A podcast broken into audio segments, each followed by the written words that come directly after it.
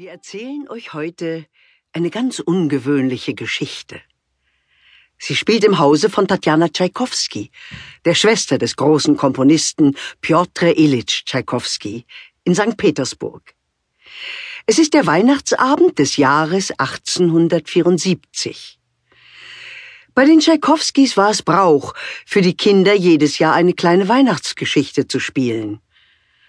Und wir, alle hier auf der Bühne, verwandeln uns jetzt in die Darsteller dieser wunderlichen Geschichte zum Heiligen Abend. Wir beginnen mit einem Musikstück, während Marie noch auf ihrem Bett sitzt und ihre selbst gebastelten Geschenke anschaut.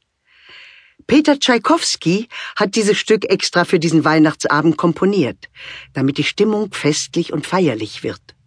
Eine Ouvertüre. Im Weihnachtszimmer ist es noch dunkel, aber irgendetwas knistert und raschelt geheimnisvoll. Marie saß im Kinderzimmer auf ihrem Bett und wartete auf die Bescherung. Weich fielen Schneeflocken vor dem Fenster. Es dämmerte bereits. Draußen wurden die Gaslaternen angezündet.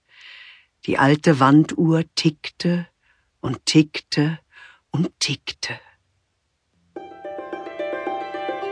In der Stube raschelt etwas voller Heimlichkeit und die alte Wanduhr lässt sich viel zu lange Zeit. Heute ist Weihnachtsabend und ich halte es nicht mehr aus. Alles ist so festlich und es duftet so durchs Haus. Da! Der Schlüssel dreht sich und die Tür öffnet sich weit. Zehn Soldatenpuppenhaus sind unterm Baum verstreut. Da ein neues, bunt besticktes, schönes Seidenkleid. Oh, du schöne, wundersame, liebe Weihnachtszeit.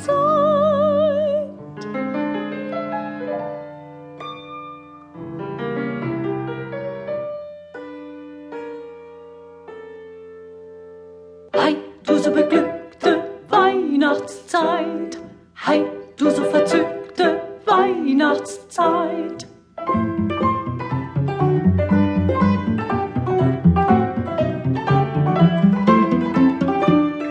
Oh, du so beglückte Weihnachtszeit, oh, du so verzückte Weihnachtszeit. Da plötzlich schellte es draußen. Pate Drosselmeier stand vor der Haustüre. Wie immer kam er zu spät.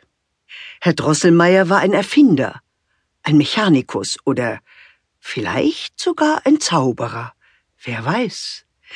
Man konnte direkt meinen, Herr Drosselmeier käme aus einer ganz anderen Zeit. Er war eher klein und spindeldürr, sein Gesicht voller Falten. Er hatte immer eine Pfeife im Mund und auf seinem Kopf trug er eine glitzernde Perücke aus fein gesponnenem Glas. Die Kinder liebten Pate Drosselmeier, denn er brachte oft ein verrücktes Geschenk mit. Er baute nämlich die zierlichsten mechanischen Spielzeuge. Einen lustigen Clown in einer Spieluhr, ein goldenes Vögelchen, das aus einer Dose heraushüpfte, oder eine Puppe, die ganz lustig tanzen konnte.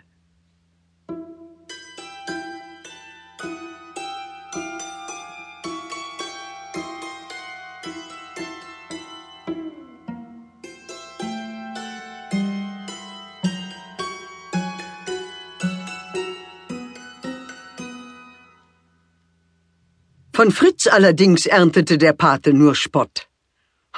Lass die komische Tänzerin doch mal anstatt links herum rechts herum gehen, Pate Drosselmeier. Das geht doch nicht. Die Stahlfedern und Zahnräder können sich nur auf eine Seite bewegen.